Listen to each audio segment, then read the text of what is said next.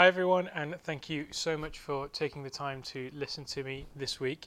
Uh, for the eagle eyed or the eagle listening, um, amongst you, you'll notice that uh, this bit will look and sound a little bit different to what you'll encounter in about five minutes or so. Uh, sadly, we lost the first five minutes of me talking on Sunday, but the good news is is that I still got my notes, so it means that I can uh, try and recreate them to the best of my ability, and uh, give you uh, the introduction for the rest of the talk, so that you can tap into that and listen to that. If you don't know me, my name is Harry. I'm one of the leaders here at the church, and one of my main roles is the student working. And you're going to hear a story from a student in a short time. today, I wanted to really talk to you about uh, the temple of the Holy Spirit, and so we're going to start um, in the scriptures. If you uh, look, if you want to, at 1 Corinthians 6:19 to 20, I'm going to read from the NIV version, uh, and this is one of the kind of most famous statements uh, of the temple of the Holy Spirit that we find in the scriptures. It says this Do you not know that your bodies are temples of the Holy Spirit, who is in you, whom you have received from God? You are not your own, you are bought at a price. Therefore, honor God with your bodies. Now, I don't know what it's like for you, um, but sometimes with me, as I'm reading the scriptures, or if I'm reading, or if I'm listening to a preach, or if I'm listening to some podcasts or something like that, um, sometimes um, uh, they'll be reading the scriptures and you go, oh, yeah, yeah, yeah, that's really, really good. Or they'll say some profound truth, you know, oh, yeah, that's really, really good. Uh, and then you, you're kind of there and you're having the one eyed open thing to see if everyone else is thinking the same for you, which is that actually, do I really, do I really understand what's going on? Um, and it, it's it's okay for that to to be the case because uh, the scriptures were written in to, in an ancient time in an ancient context to an ancient people. It's really important for us, uh, despite sometimes finding it quite difficult to understand what's actually going on. Um, for us to do the hard work to allow our imaginations to be shaped by the Bible. What do I, what do I mean by that? Well, what you see time and time and time and time again in the scriptures how they encourage people to um, engage, how to interact, how to write it on their foreheads, how to have it on their heart, to meditate upon it day and night. Because what the scriptures do is it reflects the heart of God. And as we spend time dwelling in it and praying through it and meditating upon it, we find that our own hearts can be transformed by the Spirit into His likeness. Because that is, what is the relationship like between God and humanity? What what is it to, to carry the heart and to be image bearers of God in the world? Um, and so there was a, a cool story that I um, would like to share with you about one of our students, a student called Kathy. Um, and Kathy, over this last year, she has uh, just really been hungry for the scriptures, and she's been asking loads of great questions and spending more time than she's ever spent before reading reading the Bible. And um, I saw her a couple of weeks ago, and she was just telling me about a really, really difficult situation in a family. Um, and uh, this family member, um, they're Christian, um, and uh, they were sharing the the issue that is going on and uh, they, they were feeling like they were going to do something um, because it just felt impossible to do anything other than this. And uh, and they knew that it would probably be contrary to what, what God would want for their lives. And Kathy is there listening to this person, and she just turns around and says to them, You know, all things are possible through Christ who strengthens you. And because she has immersed herself in the scriptures, because she has allowed her imagination to be shaped, she was able to come and bring the word of the Lord uh, to this family member at the right time in the right way, um, so that they could have a, a seed of faith in their lives for this particular moment that they're going through. A reminder that through Christ we can do all things because he strengthens us. And so that's part of the reason why we need our imaginations to be shaped, because as we as we do that, it means that we are prepared for every single opportunity, not just to come and spit out a Bible verse and for, for what seems like a particular moment, but to bring the word of the Lord. And so it's really important for us. Um, there, there's a lot of assumed knowledge in the scriptures. What, what do I mean by that?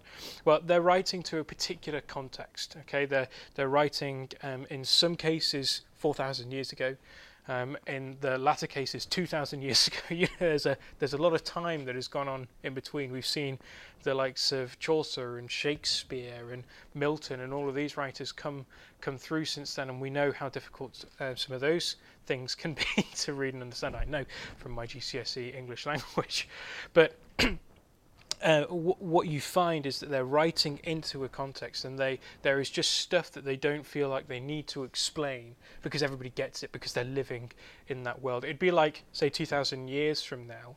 Um, and people are reading stuff about the, the anxiety and the mental health stuff that's going on, perhaps stuff about sexuality and gender, and how there's a lot of confusion around identity that's taking place right now, and how there's all the self identification uh, that you've got to go and find for yourselves. And it, it, it's a very, very particular moment to our moment in history. It's not really happened before.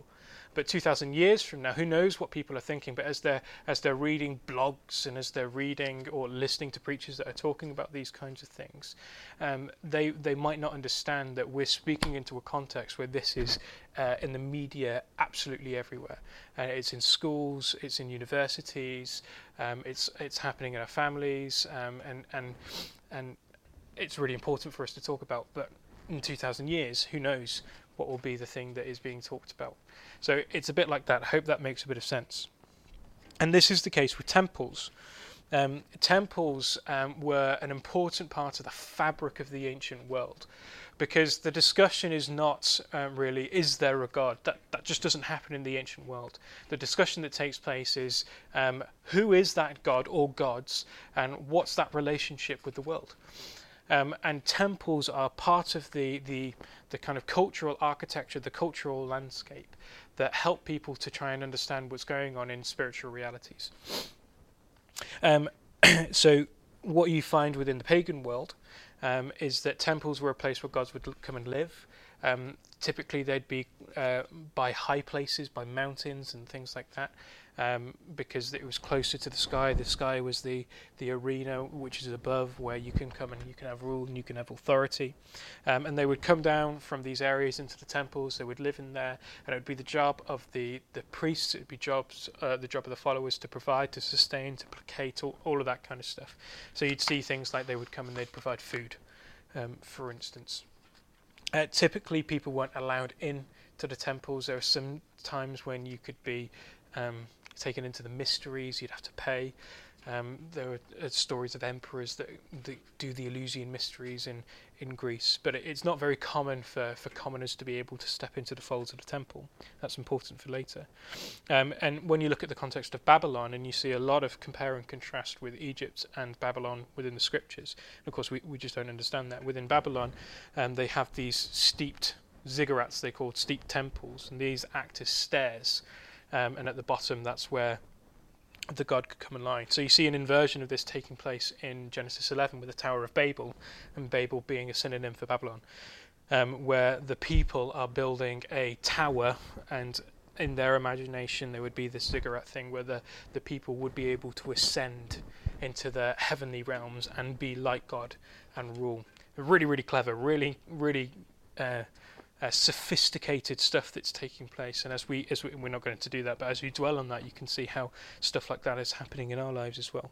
But the story of the temple in the scriptures and how it relates to the God of Israel and, and Jesus and the Holy Spirit, uh, it all begins on page one of the Bible in Eden, where God comes and He creates a good world.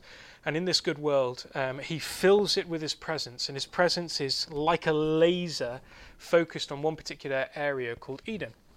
And in Eden, this is where Adam and Eve dwell, um, uh, humans.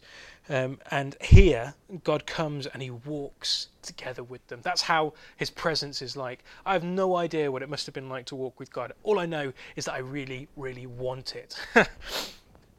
and uh, what we see um, take place, uh, a story that many people know, um, that uh, Adam and Eve, they take of the fruit of the tree of the knowledge of good and evil, and they decide that they want to decide what is good in accordance with themselves. And in doing that, um, there, there comes a break in the relationship between them and God. But God, in His grace, um, does something extraordinary, which is important when we look at the tabernacle later. Um, he comes and he does the first ever sacrifice. He kills an animal And he covers the shame and the guilt that Adam and Eve are feeling um, with an animal skin. And in some sense, it helps to rebuild and bring a reconciliation between the relationship that they have there. So we're going to fast forward a bit to the time of Moses. Um, and Moses is um, an Israelite. He's born into a royal family in Egypt. And he becomes a real focal point um, for uh, the scriptures. Um, he, he is one of the, if not the key figure um, the key human figure that we, we see everything kind of coming back to in the Old Testament scriptures. And he is raised up um, after a, a, period of kind of wilderness and soul searching, and he comes back into, into Egypt and he leads the people out into Egypt uh, out of Egypt and into the wilderness. And he does this in a really powerful way through a dynamic relationship with God, where God uses Moses and his brother Aaron to systematically demonstrate how God is above and more powerful um, and more resourceful and carries all authority over each of the gods. Uh, of ancient Egypt. And so we see during the, the course of the plagues, uh, the ten plagues, that God is coming up against a God of Egypt and showing, I rule, I reign, I'm in control, I'm more powerful, um, and this is why you should allow my people to go. And now we're going to jump back into the Sunday morning message. And eventually, he dethrones Pharaoh by undermining Pharaoh's rule. He has no control, he has no authority, he has no power. It's pretty awesome.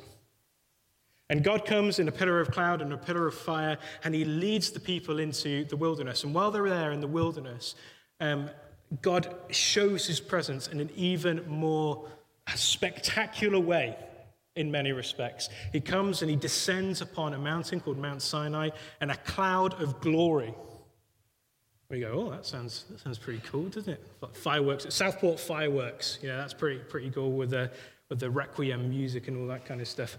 Not even close not even close. The, the, scripture says that the people that were stood at the foot of the mountain trembled in fear and were afraid that they would be consumed.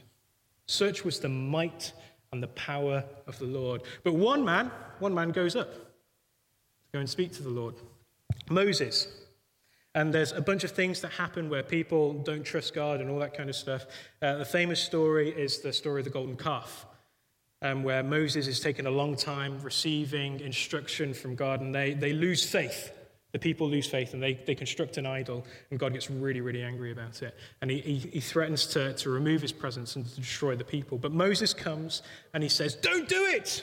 Please, don't do it. Who are we if we can't have your presence together with us? Who are we? What's the point? And God, in his mercy, in his grace, he forgives. And Moses pounces in that moment. He goes, oh, Yes, there's some favor here. God, please show me your goodness. And it's this uh, very famous passage in Scripture where Moses comes back up. He's got two stones to write the commandments on.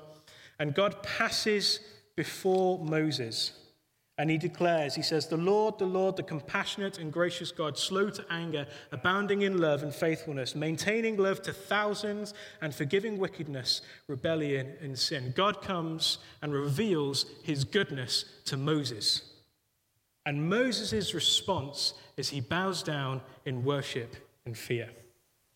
To the goodness of God, this isn't the wrath of God. This isn't the anger of God. This isn't the justice of God. This is the pure goodness of God. And Moses' response as he bows down because he just knows he's nothing. He's nothing in comparison to God. Oh, what we find out happens later in the same chapter, it's in Exodus 34 if you want to go and read it, is that Moses comes down from the mountain and people are afraid of Moses because something a bit strange has happened. His face has become radiant.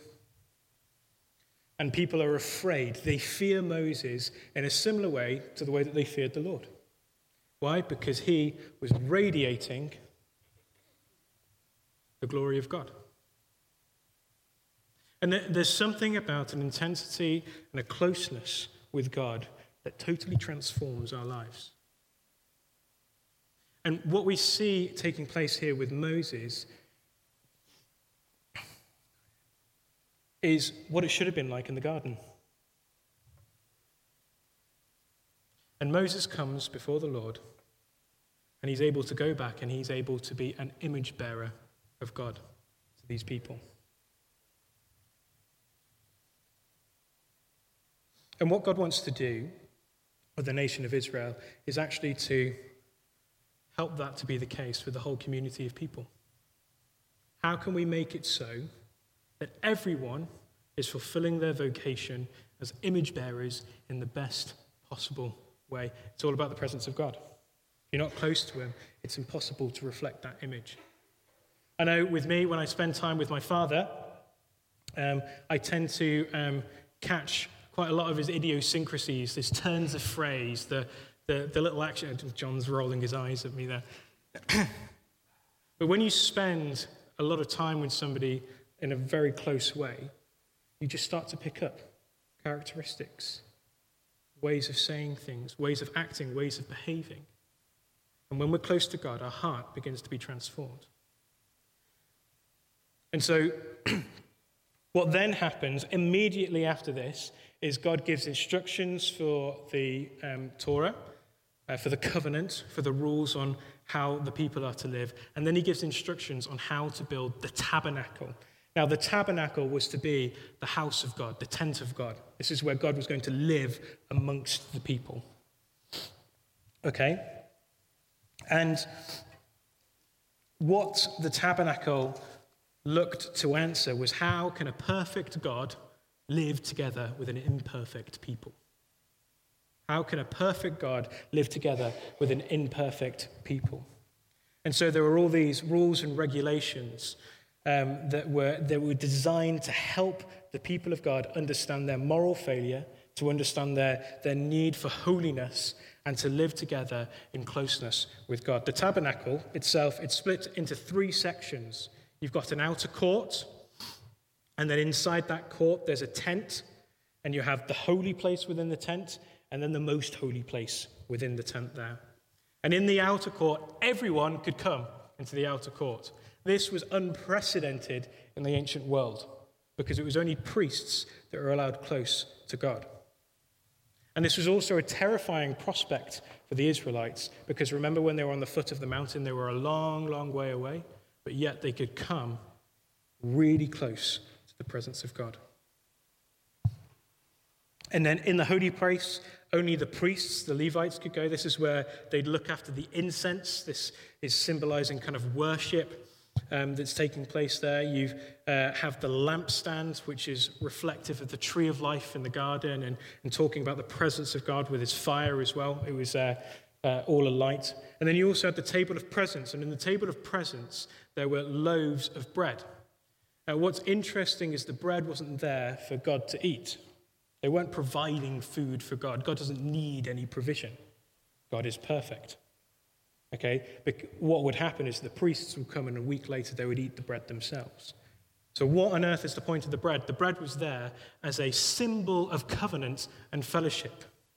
Because in the ancient world, people would come together, and if they were ever making a, a a treaty, or even if there was a symbol of hospitality, if you broke bread together, it was a sign that I am not going to violate this hospitality. We are friends, we are together.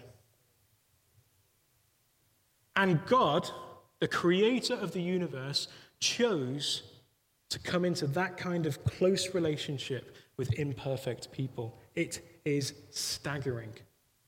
To us, we can just go, oh, yeah, that sounds nice. But in the ancient world, it's, it's just, it's like insanity. There's no way that God would want to do something like this. And yet, this is what he chooses to do. In order to protect people from the holiness of God. Oh, sorry, no, actually, we'll go into the Ark of Covenant. Um, because in the most holy place, you have the Ark of Covenant. And the Ark of Covenant was God's footstool. Okay? It was God's footstool. So you'd have to imagine God would be seated on his throne, and then his feet would be laid on the Ark of the Covenant. So this was the place where he would come and he would rule. This was really, really important. And only one person, the high priest, once a year was allowed into the most holy place, and that was for the atonement of the people's sins. and for the purification of the tabernacle. There's animal skins everywhere. There's blood sacrifices. There's regulations about being holy and being clean. And this was because God wanted to be with his people, but he needed to do it safely so that they didn't die. And that's what you see taking place in the, in the rest of the Torah is just how can the people live safely and thrive together with God. And so the conclusion from the entire summary of the Torah, that's the first five books of the Bibles, is that we can't draw near to a holy God on our own merit. It's impossible. We cannot safely dwell in his presence without recognizing his holiness and our need to be made clean through his cleansing work. Okay? What we also see is the tabernacle is built exactly according to God's instructions. He is well pleased with it. It should remind you of the Eden narrative. There's loads of connections that take you back to Genesis 1 and 2. Okay, we're going to fast forward 500 years to the building of Solomon's temple. Um, this was an impressive building, pretty impressive building, uh, showcasing Solomon's wealth and the might and the stature of Israel uh, at the time. When you read passages around it, uh, you can see that all is not well with Solomon. For instance, uh, Solomon employs a Canaanite uh, builder to come and build the temple. Okay, back when it was, came to the tabernacle, it was a Jew and it was somebody that was empowered by the Holy Spirit to come and do that. Here, it was a Canaanite. Something is a little bit off. Something is a little bit off. Uh, you read a bit where Solomon comes and says, Look at this, this is fantastic, isn't it, God? And God comes and responds and says, Don't forget to be obedient to my law. Don't forget to be obedient to my law. You're like, Whoa, something is not quite right in this moment here. But we still see that God comes and he fills the temple with his glory. And this is a peak moment for the people of Israel. This is them at their most powerful, at the most influential, at their wealthiest. We read of Solomon's wealth. He had 300 wives, 700 concubines. He had chariots for days and gold that filled all of his rooms. And this filtered down into the people of Israel as well. We're going to fast forward because over time, um, the temple, because of its wealth, became a source of greed a source of desperation for many people. It was plundered at least five times, and three of those times by its own kings. And this happens while the nation falls into varying states of idolatry. That's when you worship something other than God. Um, and other evil practices. So, for instance, there, there was a, a cult around one of the gods that um, did child sacrifice. Very evil, not good. God was very, very angry about it. Um, and what we see uh, towards the end of that time is the Babylonian Empire rises up, and a guy called Nebuchadnezzar comes and stands and says, I am going to take this place for my own. He comes once and he plunders it, and he comes back 10 years later and he utterly destroys the temple. Utterly destroys the temple.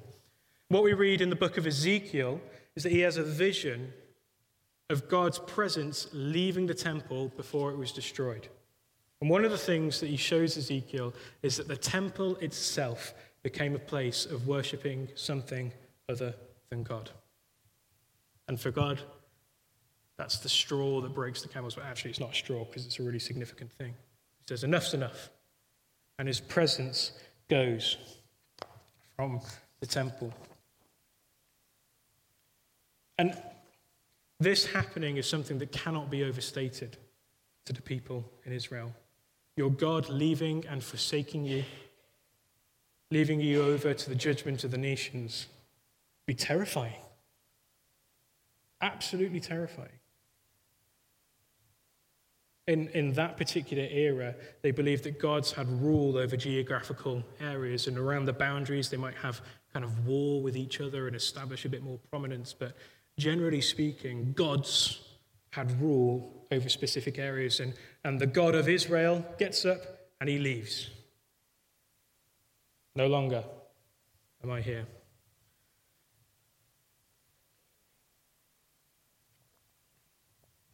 The people are uh, uprooted in the invasion of Nebuchadnezzar and they're taken to, to Babylon. Uh, they're in exile. They've lost their identity, they've lost their temple, they've lost their religion, they've lost their family, they've lost their country, they've lost their wealth. Things couldn't be worse for them. And this guy called Ezekiel, um, he's uh, just about to turn 30, and he's a Levite. And when the Levites turn 30, that would be the time when they could come and they could enter into service um, of uh, the temple. And so he sat outside Babylon by a river, just about to turn 30. You can imagine he's feeling pretty low, feeling pretty down in the dumps. And suddenly, he sees this vision of God. And God, He sat on his throne, and he's got all of these angels, these cherubim around him, with all of these eyes, and they're, they're operating these wheels, and the wheels can point in any single direction. I mean, if you read it, um, you think it's something out of the Marvel multiverse or something like that. it's hard to wrap your head around. But for Ezekiel, it's a sign of hope. Because what God is saying is, no matter where I am, I'm king, I rule. I can go wherever I want, and I'm still the king. You can say, well, Harry, that, that all sounds pretty nice. But how on earth does that apply to me? If Ezekiel, a refugee from war, sat on, a, on the banks of the river of an enemy, can see a vision of God who comes and says, I see your situation, I know what's going on with you, and I want to tell you, Ezekiel, I rule, and my kingdom will come, and my will will be done in this place. And so, whatever situation you're in, wherever you're at, God rules, God reigns. If you're fighting with health, God rules and God reigns. There's situations going on in your family and seemingly irreconcilable differences there. God rules and God reigns. You don't know where your provision is going to come from. God rules and God reigns. He is good. There's a, a song by a guy called Rich Dicas. And uh, the, the, the bridge, the chorus, I'm not musical, I don't know which bit it is. He says, if you're walking through the darkest valley, he will pull you through. If you're stranded by the lonely wayside, he will pull you through. If your hope is faint and your heart's in pain, he'll pull you through. Our God is able. He will pull you through. God rules and God reigns. His presence will come and it will fill everything. After 70 years of exile and under the guidance of a guy called Zerubbabel, the second temple is built and it's completed. There's lots of issues that happen there. They, they neglect building it for 16 years and they need a prophet to come and give them a kick to get them to finish it off. And when it's all finished, the people are very, very um, uh, disgruntled. The temple is noticeably diminished. It's nowhere near as big as it was before. And when it's finished and they have the inauguration ceremony, God doesn't come and fill the temple with his glory. There's no Ark of the Covenant, it's lost to history. It's uh, not a great time. In the 300 BCs, uh, a guy called Alexander the Great comes and sweeps over the Western world. And uh, he, he builds an empire bigger than anyone's ever seen before. Um, and after his death, the empire is given over to uh, his generals. It's split into four, uh, four different kind of patriarchies. And uh, Judah comes under the, the Seleucid Empire. And in the 160s, a guy called Antiochus IV, he begins ruling over Judah. And he's got serious beef with the Jews. Serious beef. Uh, and he goes out of his way to destroy the Jewish faith. He outlaws Jewish practices like circumcision. If you're not circumcised, you're not part of the family. He sets up uh, an altar to Zeus in the temple of the Lord, and then he commands Jews to sacrifice pigs in the temple. Uh, and if you don't know, pigs are seen as unclean animals. It would have, it would have violated any kind of um, ritual impurity law um, that was in the Torah. Uh, this leads to something called the Maccabean Revolt, where a family of priests um, they led the Jewish people into this mass revolt. They succeeded. They repurified the temple, and they, they launched the, the Hasmonean dynasty. Um, and if you go over 100 years, basically this dynasty goes more and more into corruption, goes more and more into abuse. There's infighting within the dynasty. And then they come and they invite, great idea, the Romans to help decide who's going to rule. Who do you think ends up ruling? The Romans. Okay? So the Romans, they decide they're going to rule, and then a guy who's got connections with Rome called Herod the Great, of the I'm going to kill baby Jesus fame, he ascends to power. And he is seriously wealthy. And one of the ways in which that he can show his wealth and he can create a legacy is by embarking on a massive building program, which he does. He builds pagan temples, he builds administrative government buildings, and uh, then he goes about rebuilding the temple on the mount. And to be honest with you, it's quite spectacular. It is, uh, it's just enormous. It's absolutely enormous. So it's built on this, on Mount Zion. And the temple itself is 50 meters tall. To put that into context, it dwarfs the Parthenon in Athens and is just a little bit taller than the Colosseum in Rome. It is massive, absolutely massive. And the whole temple complex, and there's loads of other stuff that he does in there to show off his wealth and his power. The temple complex itself was 35 acres. That's about the same as 20 football pitches. It is huge, it's absolutely massive. Uh, it would have been the biggest religious site in the Roman Empire, and it was one of the biggest religious sites in the world. It would have been an ancient wonder of the world. It was enormous spectacular, breathtaking. You could have seen it for miles and miles. And we read when the disciples walk into the temple, all they can really describe is look how big the stones are. and so you could think that the Jews would go, This is it. This is the time. We've finally got the temple to house the glory of God. And yet, still, there's no presence that comes and fills the temple. And in fact, um, a, a, temple tax is instituted to pay for the upkeep of the temple, and it just leads to this swathe of corruption.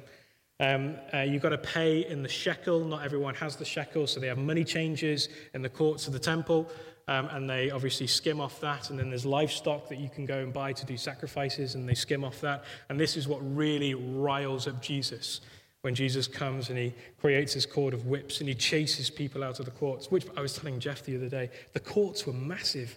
Jesus must have been seriously angry with them because they, they were, you're talking like a couple of football pitches and he's just there chasing these people out of these courts. They were massive. No presence into this temple until the baby Jesus comes.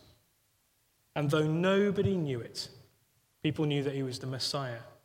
They didn't know that he was God incarnate. And in this baby, suddenly this temple knows the presence of God. And 30 years later, the presence leaves the temple as Jesus walks out and he passes judgment when he sees all of this corruption I talked about before. And he predicts the demise and destruction of the temple, just as God did when the Babylonians came and took their temple. And in AD 70, the temple was utterly destroyed by the Romans.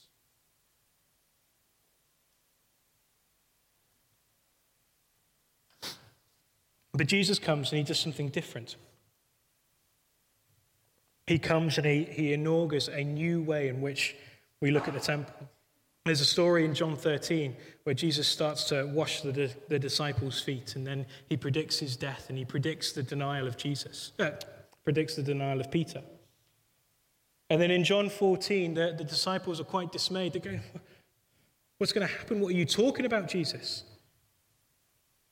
And he says, In my Father's house there are many rooms. That, that line is often mistranslated into, In my Father's house there are many mansions which has led people to think that when you die, you go to heaven, you're on some cloud, and you get a mansion, and you play harps, and it's great, it's fantastic.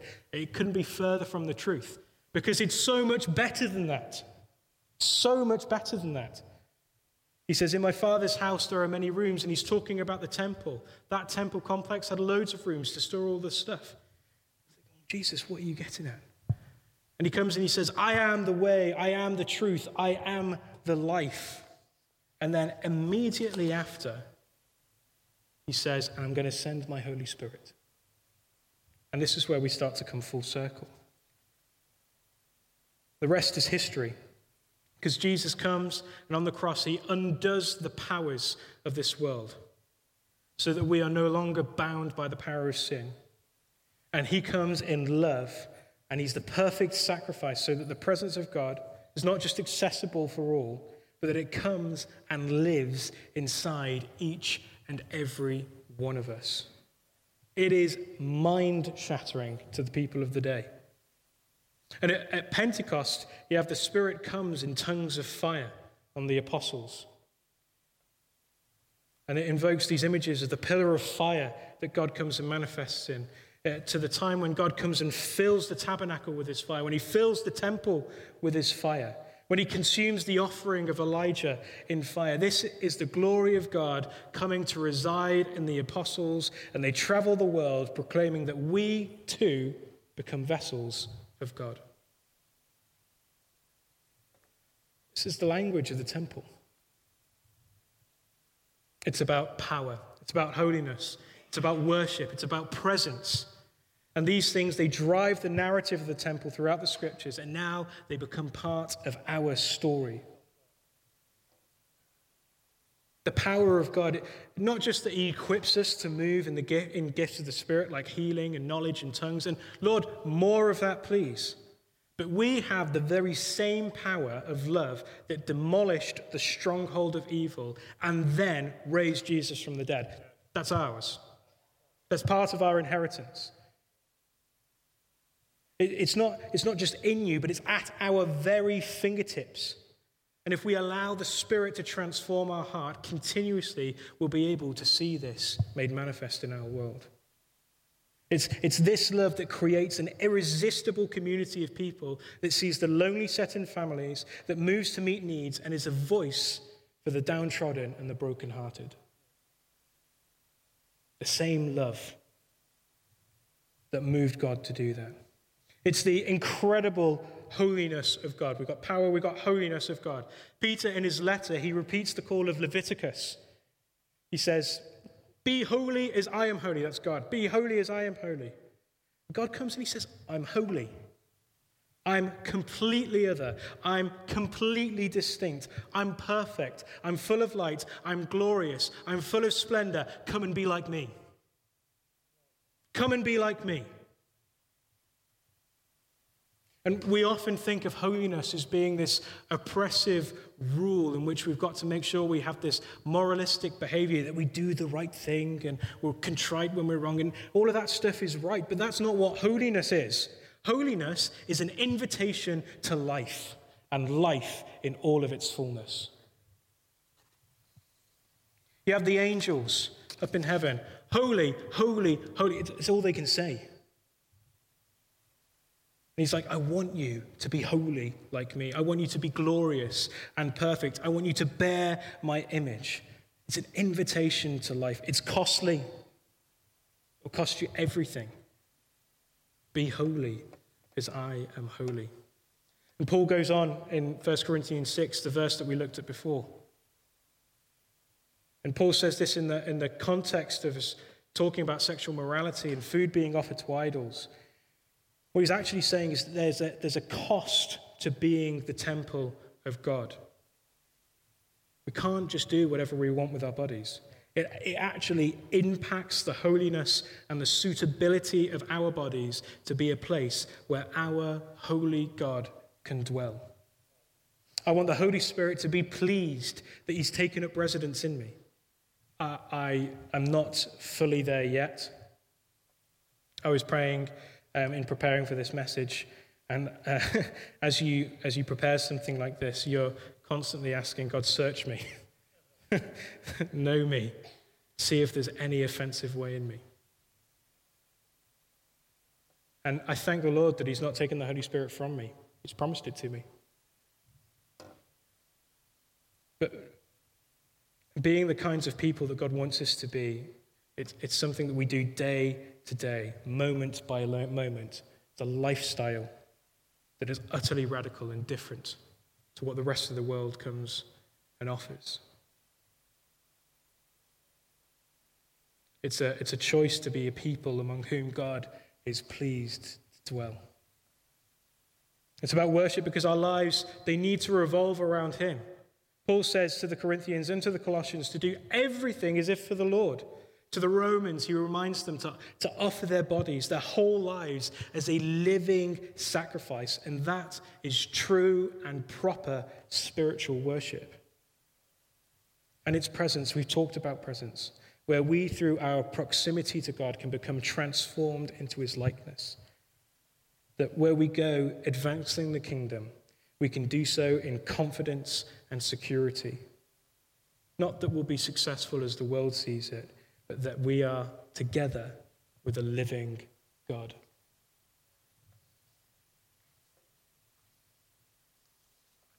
I'm just going to invite the worship team to come back up.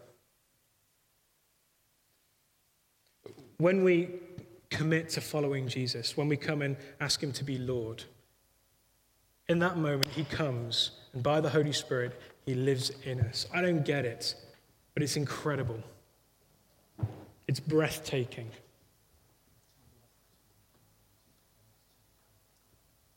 That, that we have the privilege of being the place where God chooses to intersect with the world.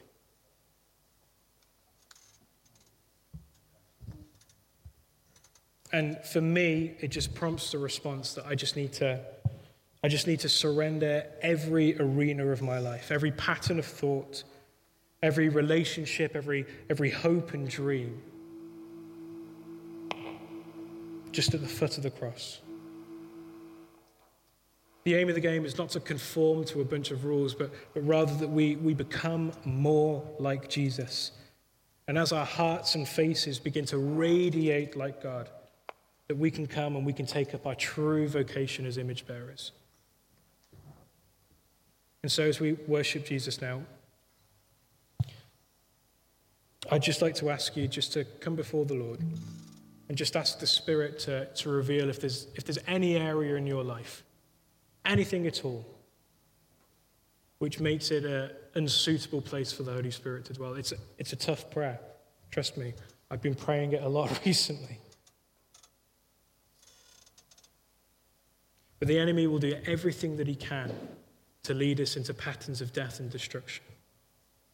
And a life of holiness is an invitation to life and life in its fullness. So just allow the Spirit to speak to you, to reveal that which needs to be sorted. Maybe there's some stuff that needs to be left aside, sin that needs to be confessed. I don't know what it is. And Father, we come before you. We say, what a, what a privilege it is to know you. And as we, as we look at the, the narrative of Scripture and look at how you have chosen to come and make your living place with us, we just want to say thank you. Thank you, Lord, for your, for your out, outrageous love. When we, when we think about what you have done, when we think about how you have brought us into your life and your kingdom. Our hearts are just full of gratitude. And we come and we, we just ask in this moment that you would, you would reveal to us by your Spirit that which needs pruning, that which needs uprooting.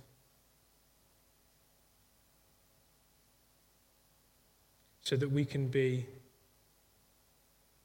not just suitable, but thriving places for you to dwell, that you would come and be pleased to live amongst us. And Father, that we would see that replicated amongst our community of people here. That as we draw closer to you, as we live together with your presence, that there would be a, a great radiance that just comes from this body of people that would be a light and a beacon to all that see, to everyone that we encounter. that they would see that there'd be something totally, radically different about us. it's all about you, Jesus. It's all about you. So we pray in the name of Jesus. Amen.